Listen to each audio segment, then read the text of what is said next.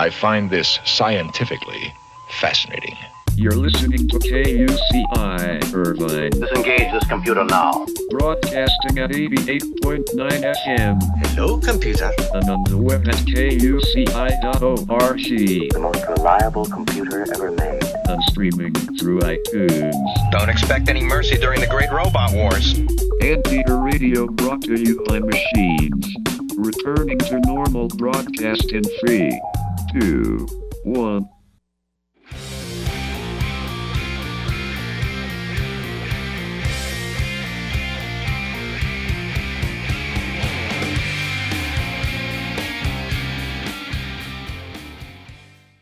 Hi there, you're listening to K U C I eighty-eight point nine F M in Irvine. I'm Janine. This is Get the Funk Out. I have two very special guests this morning. First up is Laura Schroff. She's a number one New York Times bestselling author of An Invisible Thread Christmas Story, so she is standing by. Good morning, Laura. Well, good morning. How are you, Janine? I'm great. I loved your book. Well, thank you so much. I appreciate it. Did you read An Invisible Thread or the children's book, An Invisible Thread Christmas Story? I read uh, the children's book. And oh, the I'll, children's book, And okay. My daughter read it, too, and she loved it. She says, oh, my gosh, this is amazing, this is amazing. I love it. Well, they actually took the Christmas story out of An Invisible Thread, and Simon and Schuster made that story into the children's book, which I have to say I, I, I love the book. It's so beautiful, and I love the illustrations. Before we touch on the children's book, could you talk about the original book? Sure, yes, absolutely. I'm happy to. The original book came out in two thousand eleven, and basically it is about my friendship with Maurice. I met Maurice back in nineteen eighty-six as I was walking up fifty-sixth Street. Mm-hmm. He said, excuse me, lady, do you have any spare change? I'm hungry. And I mm. said no, and I kept walking. But as I got to Broadway, I realized what he said, and I went back to him, and I said to him, listen, I said, you're a child. I said, I don't want to give you any money, but if you're hungry, I'll take you over to McDonald's, and I'll get you something to eat. Okay. And he hesitated for a moment, because more often than not, people treated him as if he were invisible on the street. Oh. And um, we went to lunch, and we found out that we lived really only two blocks apart. Yet, of course, we came from two vastly different worlds. He was living at the time at the Bryan Hotel, which was a shelter hotel. Okay. And he lived in this room with his mother and his extended family. And his father, unfortunately, left when he was six years old, and his mother was addicted to heroin and crack. Awful. And at eleven years old, he had no choice but to really fend for himself. Ugh. And we spent the afternoon together, and that week I just couldn't seem to get him out of my mind. So on Thursday night after work, I decided to see if I could try to find him. And unbeknownst to me, that night he was really hungry, and he thought maybe if he stood on the same corner, he would see me again, and I would offer to take him to dinner. Oh, Laura. Oh, my and goodness. As I turned the corner, there he was standing, and um, I invited him to dinner, and while we were having dinner, I said to him, I've got a great idea. I said, why don't we meet on the corner next Monday night, mm-hmm. and I'll take you out to dinner. And so the story is about our friendship and how we got together every Monday night for the next four years and hundreds of times thereafter, mm-hmm. intercha- intertwined with my own volatile childhood, okay. which I never really planned to do. Um, it just so happened when I was writing the book one night, when I was writing the chapter of taking Maurice to a baseball game, mm-hmm. that I remembered my brother and his myth story, and before I knew it, I started to write the myth story, and then before I knew it, I was kind of going back and forth between our friendship and also my childhood. What was that like? It must have been kind of cathartic. You know, at times it really was, and um, at times I was... I remember when I was writing the snowstorm story, I actually had to stop, and I went to bed. My head was splitting. So, but for the most part, it was, yes. Mm-hmm. That's great. You know, I had told you off air, when I was a teenager, my dad introduced me to this man, Craig, and he said, I've known Craig since he was a little boy, and Craig was a homeless boy, I believe. Um, I actually reached out with him this morning to tell him you were going to be on my show. Wow. And uh, Craig started shining shoes, and my dad would give him different odd jobs. My dad was an accountant in Connecticut. And years went by, and I know Craig ended up going to college. He became a firefighter. Anyway, Craig came to Thanksgiving dinner one year and brought his boys. and it was such a touching story. Oh, you know, my God. How many children does he have? I believe he has these two boys. You know, it kind of really goes to show that if we kind of open up our eyes and hearts to our surroundings, yes, we can receive the most beautiful blessings, yes, that were not planned. You know, as much as your as your father did for Craig, mm-hmm, Craig also, I'm sure, brought him so much joy. He did. Now, I want to back up because I don't want to forget to ask this. At the time when you met Maurice, what was going on in your life? Well, during that period of time, actually, things were pretty good. I mean, I was single. I was thirty-five years old. Um, I had a great, you know, I, I do want to sound humble, but I was, mm-hmm, very lucky. I had a really wonderful career in advertising, and at the time, I sold advertising space for travel, um, not for, um, for U S A Today. Oh. And I was really hectic. My life was very hectic. Um, my life was very scheduled, but I'd always really wanted to have a family of my own, and sometimes things don't work out the way they're supposed to, but they actually work out the way they're supposed to. Yes, they do. And then one day, you know, I met this young boy, and he changed my life. Mm. And I believe that it was no accident. Right. That, you know, my mother, unfortunately, she passed away when I was very young, when I was only twenty-five. Oh. And I believe she's been by my side every step of the way. And I hope this will bring you some comfort and peace to know that your dad is with you. Yeah. And I believe that she knew I needed more in my life and played a role in bringing us together. And I think she knew he needed someone in his life to help care for him. Yes. I know, it's unbelievable. Sometimes you, you're looking for something, but you end up getting what you need, not what you want. Yeah, absolutely. Mm-hmm. So you wrote the original book. Did you ever imagine it would turn into a children's book? No. In fact, I do want to say that I have a very, very talented co-author, and he his name is Alex Tresanowski, and he really helped take An Invisible Thread, the original book, um, to the next level. So we've worked together ever since, and I never could have imagined that one day there would be a children's book. And the children's book is really about my first Christmas that Maurice spent with me and with my family. And it's An Invisible Thread Christmas Story. And, I again, I want to sound somewhat humble. I know it's my book, but I have to say I absolutely love it. I love the illustrations. Barry Root, yes, did the illustrations, and I did he...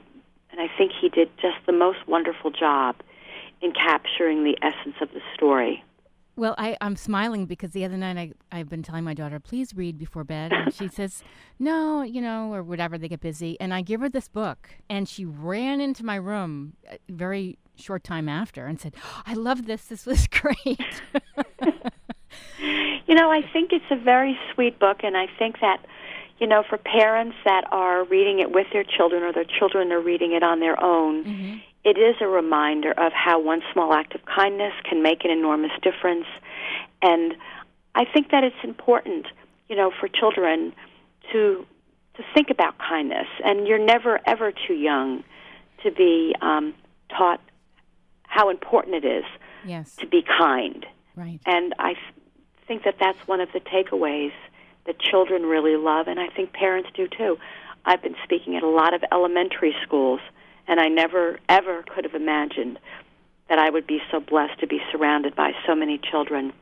But these children, they love to talk about what they think are small acts of kindness. You want to share some of those? Sure. I was at a school just recently, and I asked the children what, I asked the children what they thought was a small act of kindness, and one little boy said, well, you know, sometimes there are children, there are kids on the in recess, mm-hmm, and they're standing by themselves. The next time that happens, I'm going to ask someone to come over and play with me. Mm. And then a little boy, Anthony, raised his hand, and he said, Miss Laura, he said, that happened to me. I said, what happened to you? He said, I was in recess, he said, and I had no one to play with, and I was watching all these children play. I said, well, Anthony, how did that make you feel? He said, it made me feel really bad and really sad. And I said, see? I said, if someone had gone over to Anthony and asked him to come play, I said, mm-hmm, that would have been a small act of kindness. Right. You know, other children say, you know, sharing their snack, or if somebody drops their books, help them pick them up. Mm-hmm. One little girl said, I'm really good in math, but there are kids in my class that aren't. Would an act of kindness be helping them with math? And I said, of course it would be. Perfect. I said, a small act of kindness would also be coming home from school and giving your mom or dad or your caretaker um, a big hug and telling them that you love them. Yes. No, I, I agree completely. And by the way, I want to throw out your website, an invisible thread dot com, and you have pictures of you and Maurice. Yes. And you also talk about the school initiative. Tell me what you're doing. Well, the school initiative, you know, that's something that just, again, an incredible blessing to me, because I didn't say, you know, I think I want to do a school initiative. It really kind of happened organically. I started hearing and receiving more and more requests to come speak at schools, mm-hmm. and it's now part of the core curriculum. And, again, that is An Invisible Thread. It's the big book. Yeah. But I think the reason why is because teachers and schools do want to open up children's eyes to the concept of being kind, particularly today with so much bullying going on, right. that it's really important to teach children kindness. You know, what I would love to see is kindness added to a school curriculum. Yes. You know, why not talk about being kind once a week with the students, yes. just as you yeah. would talk about English or math or social studies. No, it's perfect. It makes total sense. So you wrote this this book, the first edition. Mm-hmm. When, when was that written, the first one? The first book came out in two thousand eleven, and in fact, when the book came out, I really had no idea of what to expect. You know, and of course, Alex and I, we talked about how wonderful it would be to, for it to become a New York Times bestseller, but again, never could have imagined it. And, you know, it is a New York Times bestseller.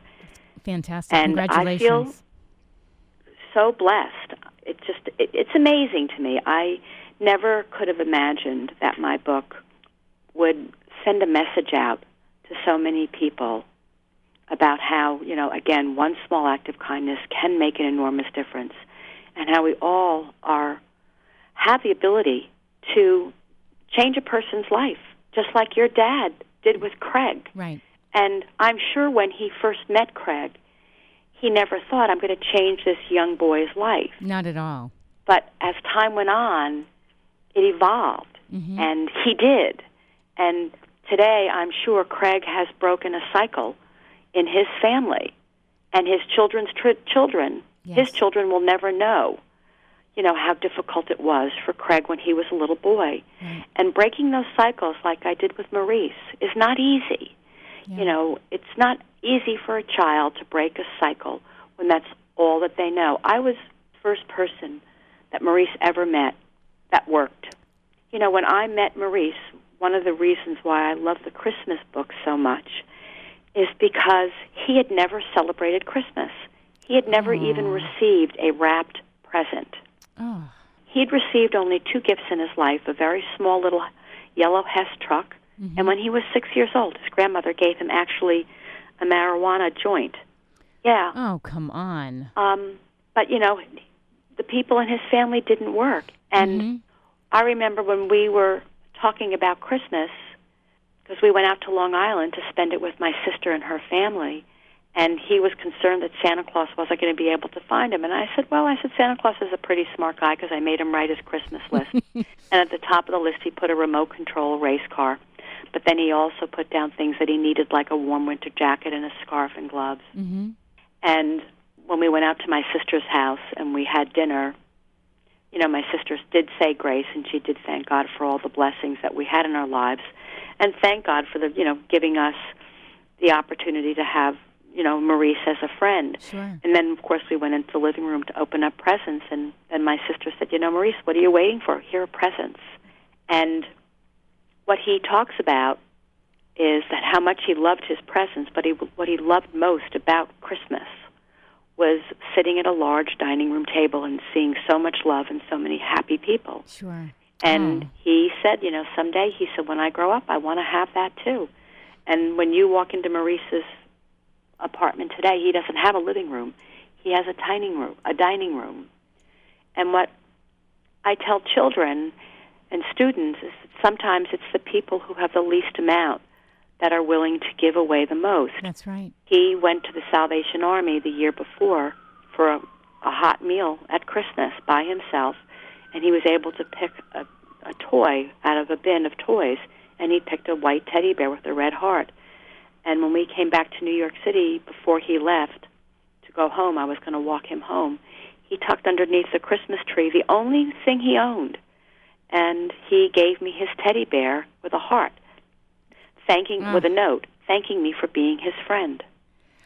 Oh, my gosh. How did that make you feel? It it took my breath away. Mm-hmm. It took my breath away. But he also said when we were decorating the Christmas tree, we went out together and we bought a tree and we were decorating it. And when we were done, I made him, we did one of our rituals that he always loved, with, and that was to bake chocolate chip cookies. And he was having his chocolate chip cookies and milk, mm-hmm. and he was looking at the tree, and he was singing all the words to all the songs. I said, how do you know all these w- words if you never celebrated Christmas? Right. And he said to me, Miss Laura, he said, kids like me, he said, we know everything. The only difference is we see it from the outside looking in. Wow, wise words. eleven years old, he was able to articulate it that way. So actually in the big book, chapter twelve, the name of the chapter is From the Outside Looking In. Powerful. I love it. Well, thank you. I, I think, you know, kids should be reading this book because there's so many great messages, you know, not to ignore people outside your circle or just pay more attention. Well, you know, I think that children, too, I hope that what they'll they'll take away from this book, that some of the best gifts are gifts from the heart. Mm-hmm. These are gifts that don't come in a box. There's no budget required. When you give the gift of love, you give the gift of time, friendship, kindness, all the things that your father gave to Craig. Right. And those were the things that stayed with him. Oh, yes. You know, yeah. And those were the things that made a difference in his life. It was so emotional meeting Craig. I remember as a teenager because I was thinking, look at him now. He's this huge firefighter, you know. I mean, and to hear his story about how he met my dad when he was just a little boy, and I think he started shining shoes. My dad was an accountant, and my dad would find things for him to do. Wow. You know, and there should be more of those stories. Like, you know, I, I love things like that. And because those those relationships become lifelong relationships with those people. They absolutely can. And, you know, but here's the good news, too, is you don't have to do what your dad did. Right. People can reach out and help people. There are so many children. One in five children in America are hunger-deprived. Mm-hmm. Now, that's not around the world. That's right in our own country. And, you know, there's that org- the organization Share Our Strength, No Kid Hungry, and they're really trying to put an end to childhood hunger. You know, there's another organization called the Pajama Program that provides pajamas and books for children that are either in foster care or living in shelters. There are so many things people can do to make a difference. They don't have to, you know, create a lifelong friendship to make a difference. Right. Um, and that is another thing that I hope people will take away from my children's book, An Invisible Thread Christmas Story, but also An Invisible Thread, that no act of kindness is too big. Right. Or is too small. I think I'm... I, I want to mention that um, years ago, my older daughter started visiting uh, this woman in a retirement home, and we still visit her. And we went to visit her on Christmas Day, and we played Scrabble, and she beat all of us, by the way. She's ninety-six. She's a wonderful ninety-six, woman. God ninety-six, bless her. ninety-six. We've just become family with her, and it's it's so special. So it doesn't matter. It can be anybody, any age, you know. Right. And she probably has lived longer because she looks forward to those visits. And she has grandkids, and she says, you're my family. Isn't that nice? Isn't that nice? It's really nice. It's really nice. I, you know, I talk to children, too, you know, about how not only during the holiday season, but throughout the year, you know, if every child were to give away just one toy that they got for either Christmas or for their birthday, they would be giving a toy to someone who perhaps doesn't receive toys. Yes. And th- they're giving a gift, but what they're gaining in return is that feeling of goodness And there's a woman by the name of Dale Atkins, and she talks about how kindness is contagious, and the more you give, the better you feel. And so while you're giving, you're getting back so much in return. And by the way, I, I want to add, Laura, I love the quote on your website, an invisible thread dot com, when you expect nothing in return, you can receive can receive the most beautiful and valuable gifts of all. Isn't that the truth? Yes. You know, when I first met Maurice, my friends and my family were really concerned. People used to say to me all the time, you know, Maurice was so lucky to have met you. Oh. And I would always say, are you kidding? I was so lucky to have met Maurice. Yes. That he gave me a perspective on life that I never would have been able to have had I not met him. Right. He gave me a family that I never would have had. Mm-hmm. So what I gained from it was far greater than what I ever gave to Maurice. But it looks like, you know, I w- that he was the lucky one. And in fact, really, I was the lucky one. Sure. Well, that's why I asked what was going on in your life at that time. And, I mean, you were probably very driven, focused on work. You were not married at the time, no kids. Mm-hmm. And then this wonderful boy comes in your life. Yeah. And it's, he changed my life. Mm-hmm. And look at my, you know, Maurice today is a partner in, you know, both books, you know, That's so we great. Still have an incredible, you know, friendship. That's wonderful. Um, he's very much a part of my life, and I'm very much a part of his life, and he has, you know, a beautiful wife and beautiful children. He has quite a few children, doesn't he? Isn't yeah, he, he has actually seven, so oh, he's seven. A pretty big family. Wow. Yeah. So, you know, he's he works in construction, mm-hmm. but the thing that I'm most proud about Maurice that he did break a cycle. Yes. You know, um, his children will never know from hunger and violence. Right. You know, he does not do drugs. He's never done drugs. And um, that's wonderful. I mean, it's you. You're right. I mean, you both gained so much from meeting one another. We really did, and we're both. We both feel enormously blessed. We were um, on Fox and Friends last week, and in fact, the video. Um, it's actually on my website now. The link. Okay. And every time I look at these T V shows that we do together, it's just like it's who could have ever imagined? You know, right. Almost thirty years ago, that our lives would have been changed by that brief encounter. Mm-hmm. You know, I told you I grew up in New York, and it's such a massive city with such a blend of so many different cultures and people, and, and you never know who you're going to meet. Yeah, and, you know, unfortunately today in New York City, you know, there's a lot of people that are really hurting. Um, you know, right. There are a lot of people that are doing really, really well, but there's so many people that are really hurting. And I read my book last week, I get not last week, but the week before, at the Pajama Program. And there must have been about fifteen little kids. And I looked at these children. One was more beautiful than the next. And you think about their lives that are that they're so hard. It's like no child wakes up and says, you know what, I want to have a really hard life. Right. You know, unfortunately, they, they're dealt these cards that they have to deal with every day. And, you know, some of them end up really doing okay, and then others don't. Um, yeah. But it's it's it's difficult. Sure. And there's a lot of people in America today that are hurting, which is really unfortunate. Right. So I think the message is if you can do something, even if it's a little part of yourself, it's better than nothing.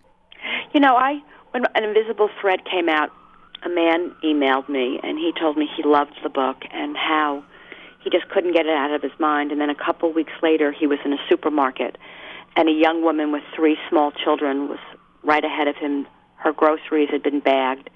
She gave um, her credit card, mm-hmm. and the credit card was declined.